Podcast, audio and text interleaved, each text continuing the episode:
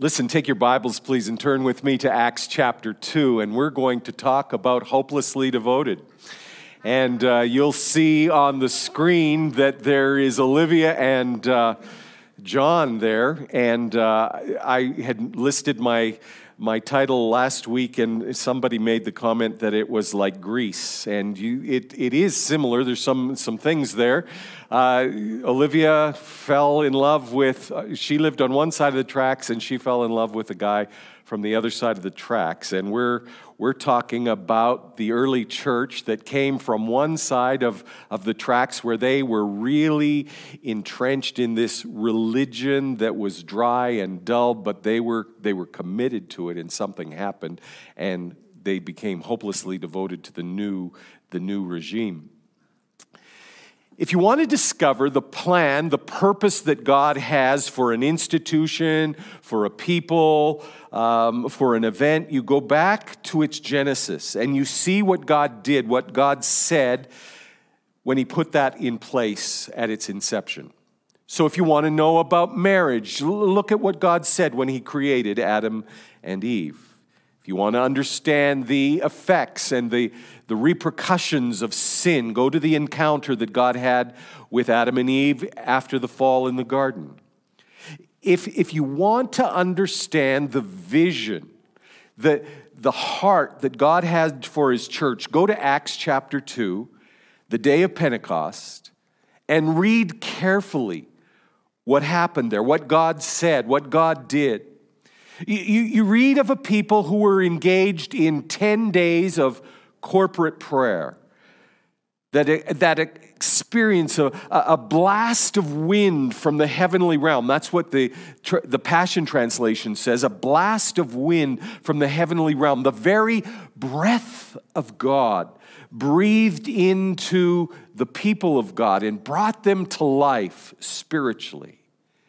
Jesus had promised that they would be baptized in the Holy Spirit and in fire, and, and true to his word, a purifying fire of heaven comes down and rests on them, and, and the people were both filled and equipped by the Spirit of God.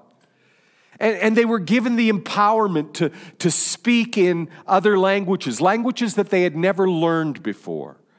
And, and they were identified by people who had lived in other parts of the world and had come close to Jerusalem and were hearing in their own mother tongues, they were hearing these, these wonderful praises to God. People from as far away as northern Iran, as far east as Turkey, uh, as far away as Egypt and Libya, who were surprised to hear people in Jerusalem speaking their mother tongues flawlessly and speaking of God's mighty works amongst them.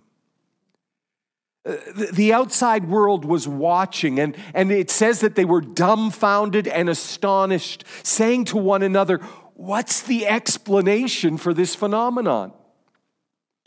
Uh, Peter steps up to answer the question and, and said that what they were witnessing was the fulfillment of a promise, a prophetic promise that had been made through the prophet Joel many hundreds of years before, that God would pour out his Holy Spirit on everybody and he would cause their sons and their daughters to prophesy, would cause uh, motivational visions to come to young men, and, and, and to have old men dream the dreams that God dreamed. The, that men and women would both be anointed, would both be empowered to, to minister and to prophesy, and that there would be signs and wonders and mighty miracles, and that everyone who called on the name of the Lord would be saved. The, the, the central message was this that Jesus the victorious, who, who became a man with a divine mission and the authority that only comes from God, was handed over to you to be crucified, and that you would execute him on a cross at the ha- in the hands of lawless men. And this would be the fulfillment of a, of a God made, predetermined plan from which God would destroy the cords of death and raise Jesus back to life again because it was impossible for death to hold him down and hold him prisoner. And now, Peter says, this same God given authority is poured out not only on Jesus, but is now poured out on us today. And there is now hope to be rescued from the wayward and perverse culture of this world, he says. And at the release of that message, 3,000 people stood and said, I want what you've got. I'm willing to forsake everything that I know, to walk away from everything that's familiar to me, to follow Jesus. I'm ready to be baptized. And they, they were saved and they were added to the church. It was never God's idea for church to be boring. It was never God's idea for the church to be lifeless or powerless that that they would gather together without a clear mandate, without a clear understanding of what it was they were supposed to do, and, and having the powerful authority to carry out the will of God. He, it, that was never his, his plan. And so this morning, I want to apologize for the church being less than it was supposed to be. God has an amazing plan, and I believe we're on the cusp of discovering just how amazing it is. And Jesus said that this authority from God given to him uh, empowered him to be the hope for the poor, the, the healing for the broken, new eyes for the blind, good news for prisoners. That now, right here, right now, was the time of God's great acceptance for all people everywhere.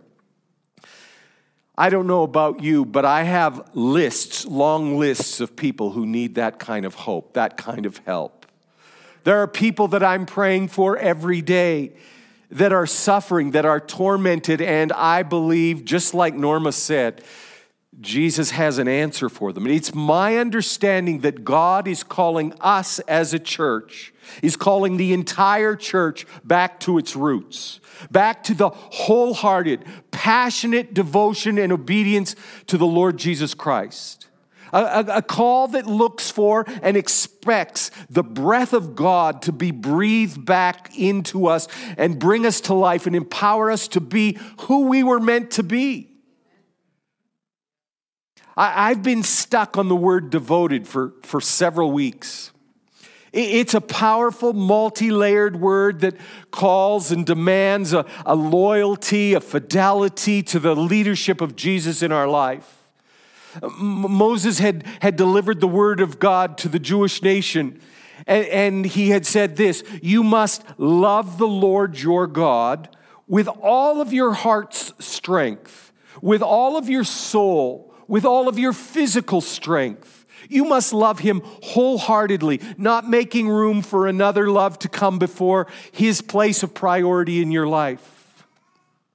I'm afraid that we've watered that message down over the years and that we've allowed other things to, to crowd him out. Well, Jesus, I, yeah, I don't have any room this month for you, but uh, how about March? Are you open in March? And, he's not interested in that. He's not interested in that. I've been stuck on this word for weeks.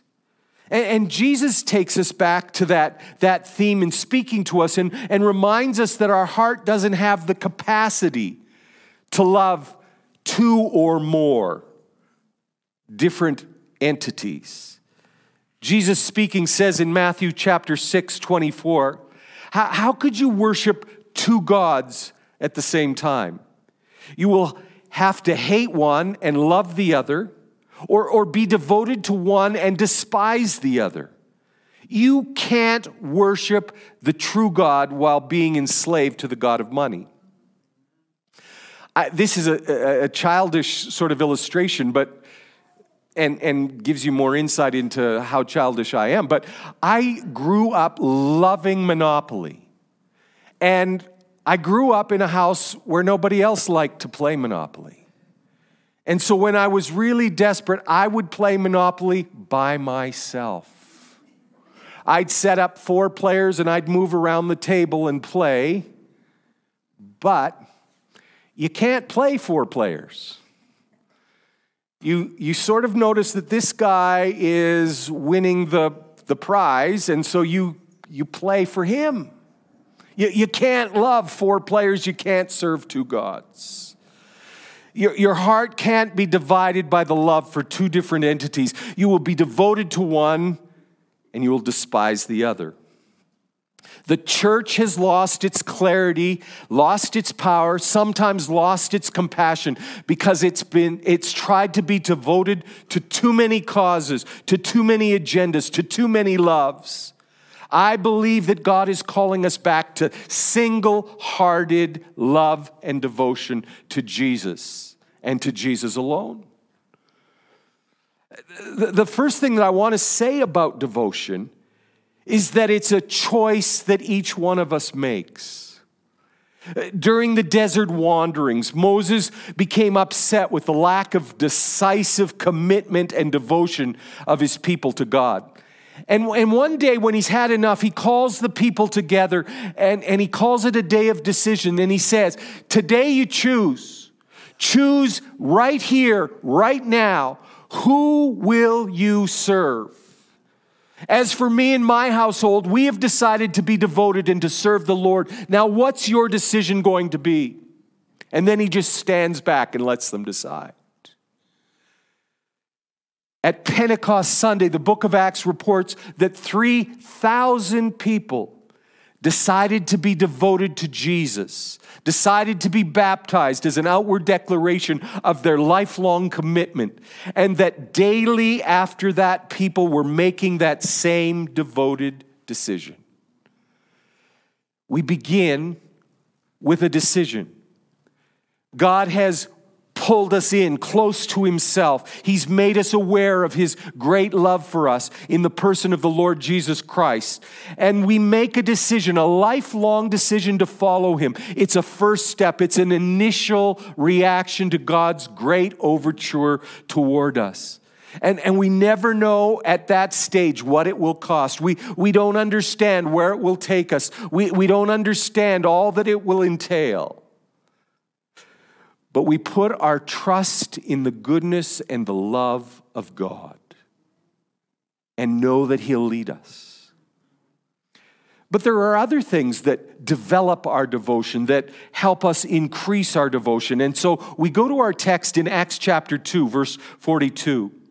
The, the initial congregation of believers and followers committed to four activities that increased their love for the Lord Jesus. Acts chapter 2, verse 42.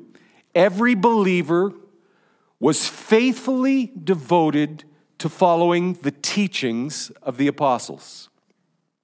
There was a devotion to, to what the, the apostles were teaching.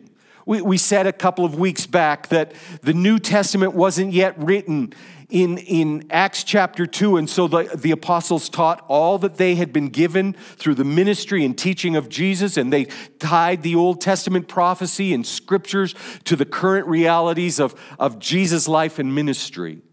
And they would go on to write the words and put them together in what we know and call the New Testament scriptures that we brought with us today.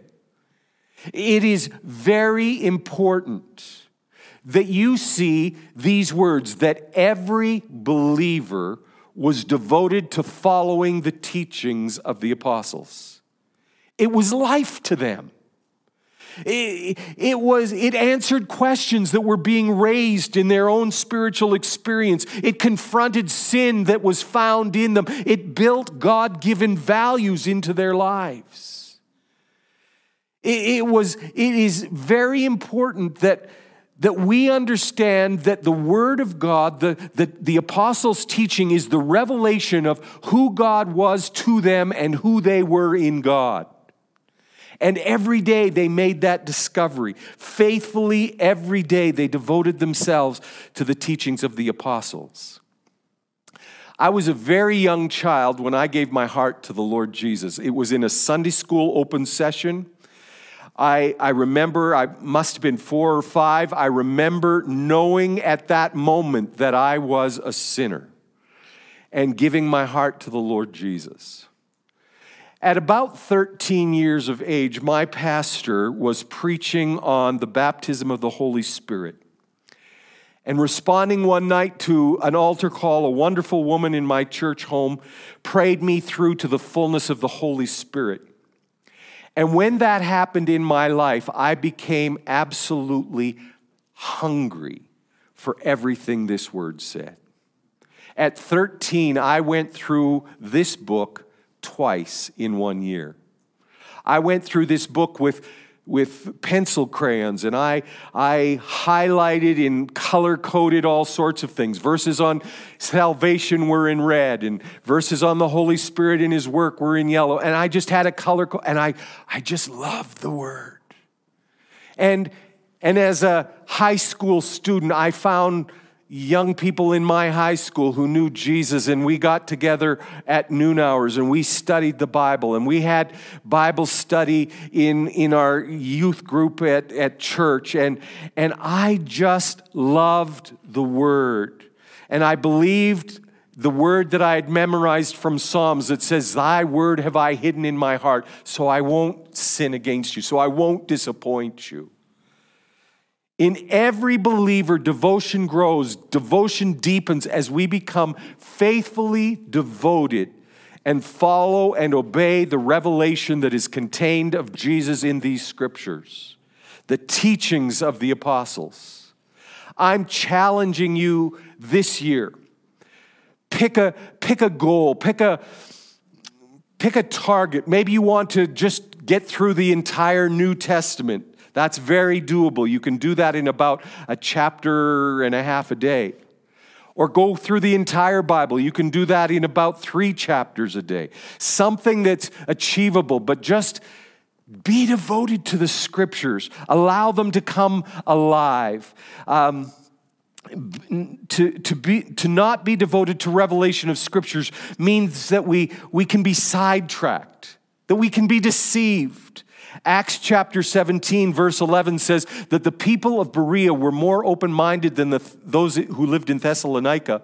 And they listened eagerly to Paul's message. And they searched the scripture day after day to see if Paul and Silas were teaching the truth.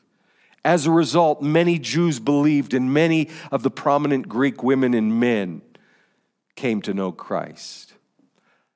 I, I want to know that every, every week you're going to the Word to see if what I said is true.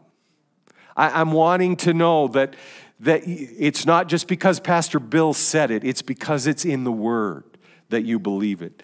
Uh, revelation always deepens our devotion. The, the, the second growth pattern for devotion was connection with other believers. Acts chapter 2, verse 42 every believer was faithfully devoted. Their hearts were mutually linked to one another, they were sharing communion. Every believer was faithfully devoted and connected to the gathering together of followers of Jesus. Their hearts were connected. They shared in both the Lord's Supper and in, in being together to talk about what God was doing in their lives. Not just at the gathering or, or at the prayer meeting, but they, they came together and they talked about Jesus over meals at each other's homes. There was an excitement that built in their gatherings, and they discovered that God was at, at work not only in their individual heart, not only in their own homes, but in the homes of others in their community. I've been a part of a church family since I was eight weeks old. In fact, I'm now 63 years old and I've only been in two church homes this one and the one that I was dedicated in. 63 years.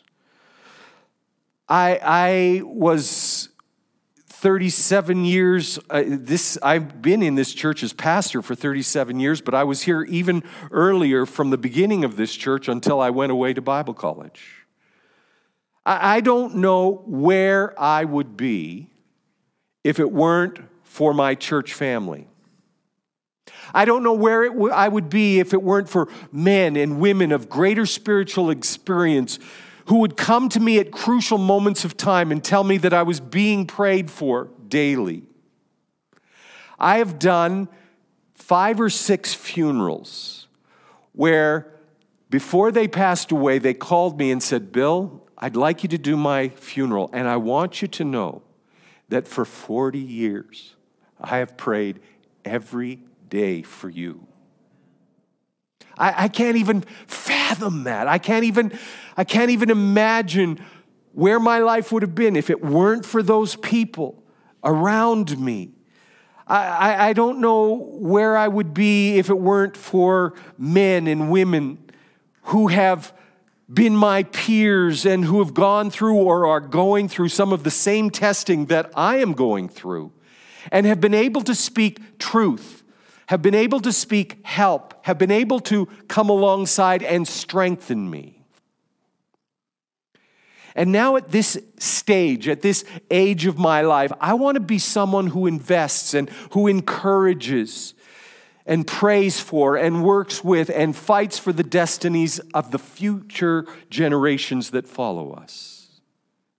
My devotion to Jesus is as strong as it is because of the connection that I have had, that I have now with men and women of God who have mutually linked their hearts with mine. Uh, this faith walk with Jesus is not to be, was never meant to be a solo mission. And anyone who thinks that it is has been deceived and, and needs to read to the one another texts that are scattered throughout the New Testament. Bear ye one another's burdens, encourage one another, love one another, confess your faults to one another, serve one another. The, the list is too long for me to include everyone, but but if it wasn't for connection that I've had with, with men and women like Charles Yates and Harry Fott and Stan Sach and Jim Kane and Ann Kroll and Jennifer and Ivor Strand, Dan Hanson, Eric Horstia, with you that, that are here this morning and hundreds of other church family, I don't know where I would be in my devotion to the Lord Jesus this morning. When I'm at the lowest point, I belong to a family who come and stand on either side of me and say, let's keep going together. They were devoted to being connected. The fourth area is just as vital. Every believer was faithfully devoted to coming together regularly for prayer. Regularly for prayer. We read it in the third chapter of Acts that Peter and John were on their way to the daily prayer meeting that happened at three o'clock every day when they met up with the crippled man at the, at the temple gate. It was a regular, daily situation, people gathering to pray together. We're not as able to do that in that we don't live close to one another. We have folks who come to us from Airdrie. We have folks who call us their church home and they live in Black Diamond. Uh, people who almost live in Banff and people who live in Strathmore. We're, we're spread out. We're a spread out people. But it's so important that we pray and that we pray together. I said this uh, two weeks ago, but feel that it's so important to repeat it again. Acts is a book of prayer, a book of corporate prayer. Prayer is mentioned 37 times in the book of Acts, and 28, time, 28 of those times is corporate prayer, not personal prayer. Something happens. Something occurs in the spiritual realm when two or three gather together in agreement in prayer. Again, I underline that this was the practice of every believer not just those who had gifts of intercession, but everyone came together. Everyone prayed together. I, have been going through Acts and underlining the outcomes of, of, of corporate prayer. Sometimes there was healings, other times there was deliverance. There was major decisions that were made because it seemed good to us who were together praying and to the Holy Spirit that we should go ahead and do this there, people received the fullness of the Holy Spirit as a result. Opposition powers were crushed, new territories were, were opened up, and life came. Life came as a result of corporate praying. Some of the, the amazing sense of God's presence in this service this morning is the result of people who have been praying constantly and continuously for days, weeks, months, years as we've gathered together Tuesday nights, as we've gathered together pre service and just prayed. Every believer was devoted to coming together regularly for prayer. Engaging with the church and with the God through prayer was something that caused devotion to grow in its newly established church. When I was about 17 years old, we had a, a, move of the Holy Spirit in the youth group that I was part of. We saw many of our friends who had sort of wandered away from faith, we saw them come back. We, we would gather together on Friday nights and we would lay hands on one another and pray. And we saw some healings and we saw some amazing things. And it just put inside of me a deep desire to always be part of corporate prayer. Engaging with the church and with God through prayer was something that caused devotion to grow. The, these four steps in devotion worked well for, for the first century church. We, we read that they had these, they'd made the decision, that they, they, they were part of the teaching and, and grew in that area, and that they prayed together. and that they shared together and part of a, of a connection. And, and then we read in verse 43 as a result of all of this devotion, a deep sense of holy awe swept over everyone. I don't know if you've ever been in a place where holy awe just sweeps over. I, I, just thank God for so many opportunities that He has opened up to me to, to see things, to experience things, and have, has put this deep thirst, this deep hunger inside for more. I was 21 years old and I was in, uh, in the city of Toronto and at Agincourt Pentecostal Church.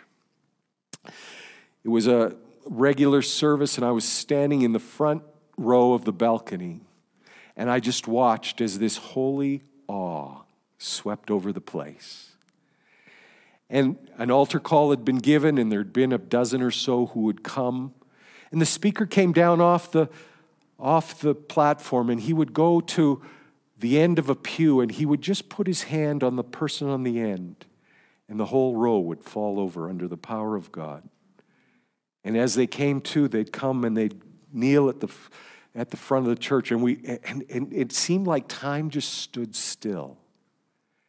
And from a few, it went to about 100 people who uh, came to know Jesus that night. And I'm just standing there and I said, God, if you can do that here, you can do it anywhere. You can do it now, you can do it anytime. A deep sense of holy awe swept over everyone, and the apostles performed many miraculous signs and wonders. It hadn't yet been released into the hands of, of the lay folks that were in the, but it was coming. We, we, we get to that in Acts pretty quickly. And daily new people kept finding life in Jesus and they were added to the church.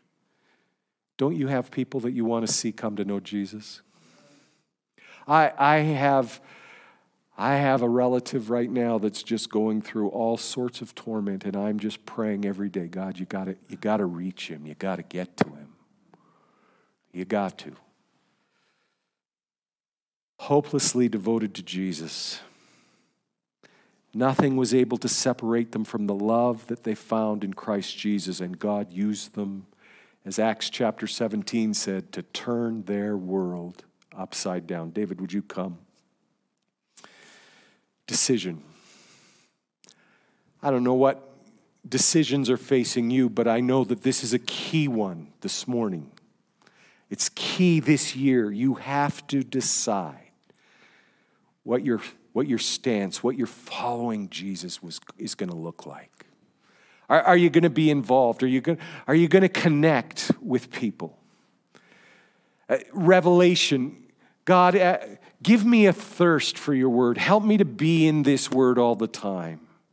Help, help me to, when I, when I can't have it open, help me to have it in my heart so that it's percolating and, and challenging and changing me day after day. God, what are the connections that you have for me this morning, for this year? I want you to know that there are people in this congregation that hold keys to your future. They don't know it and you don't know it, but as we come together, they're going to say a word. They're going to, they're going to pray for you. They're going to encourage you, and life's going to suddenly become big, bigger than it was. I, I remember being at many people's tables talking about Jesus and just having this, this hunger grow. This hunger grow. Engagement in prayer. We all have excuses. We're, we're busy, and I know that. We're, we're tired. We're anxious. But they that wait upon the, will renew their strength. They will mount up with wings as eagles. They will run and not grow weary. We're part of the promise that Peter gave that day. We are part of the last day outpouring of the Holy Spirit. We, we are part of a time when we are about to see our sons and our daughters prophesying, our young men having visions that are inspired of God, and our old men dreaming dreams that God dreams. But, but to be a part of it, we're called to a wholehearted devotion to Jesus. It, it comes as a result of our decision to set everything else back and make Him our priority. Believing with our whole heart that if we seek first the kingdom of God and His righteousness, everything else will be taken care of that when we dig into that word for the full revelation of God, and who He is in us and who we are standing in Him, that it'll make all the difference when we come together for prayer. Things happen. I love the story Norma Chase started because it wasn't, God not only changed the heart of her boss, but God changed her too. God wants to change us, wants to prepare us for the harvest that's coming. Will you stand? I've been fighting a cold all week. You need to know that been tested. I don't have COVID. It's just a cold. I know that that's a rare event in these days, but it's just a cold. I wanted to lay hands on people, and Debbie said, Don't, so I won't. But I want to pray for you. I want to pray that the devotion, I loved worship in the house this morning. I loved worship. I, I love when it, it's loud. I love, I love when the holy hush comes, but I love when there's just God, we love you. And, and I believe that God is doing things in all of our lives, in all of our homes. But we're going to be a devoted people. And so, Father, today, in the name of Jesus, I'm asking that every decision that we have to make as a people of God would be made in accordance to both your word and your will. That, Father, you would point out the areas that are snags and snares to us, and that we would cut them off and we would decide. I have decided to follow Jesus with all of my heart, with all of my strength, with all of my soul. I pray that decisions would be clearly marked out for us and that we would follow you with all of our heart. I, I pray today that you would bless us with a devotion to your word. That every time we open it up, life would surge forth that every time we, we read words, we'd know that God wasn't speaking to an ancient people in a far off land that we had no idea of who they were. He's speaking to me, He's speaking to us as a church. I pray, God, that life would come today, and love would come for your word.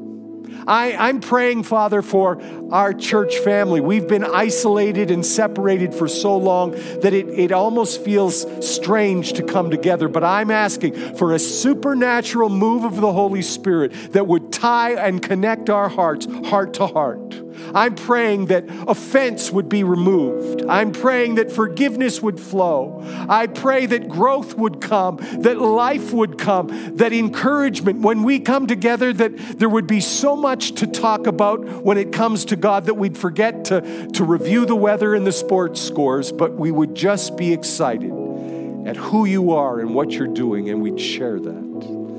And now, Father, I'm asking that the spirit of prayer would rest on us as a people. That, as Paul says, we would pray always.